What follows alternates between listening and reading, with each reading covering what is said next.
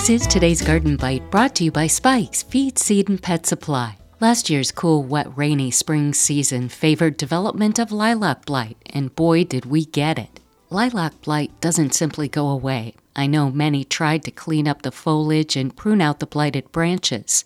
The University of Minnesota Extension directed people to prune them hard. The problem is the disease, Pseudocercospora, can persist for several years on plant debris leaves, stems, dead flowers, bark. If you didn't get rid of all of the plant debris, which is quite difficult, there's a likelihood of reinfection. Mine are, but that doesn't mean the end. You can try again. I know some folks are heartbroken over the loss, so maybe you want to give it another year before doing anything drastic like ripping them completely out.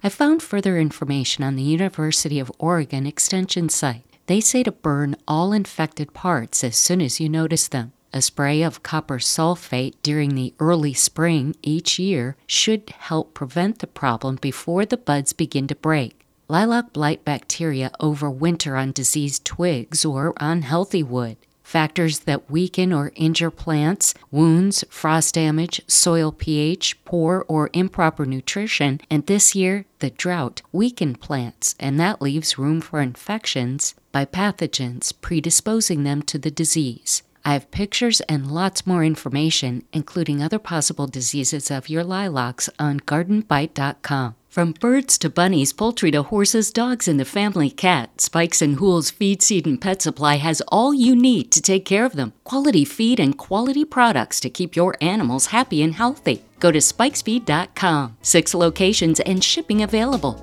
That's today's Garden Bite. I'm Terry Knight.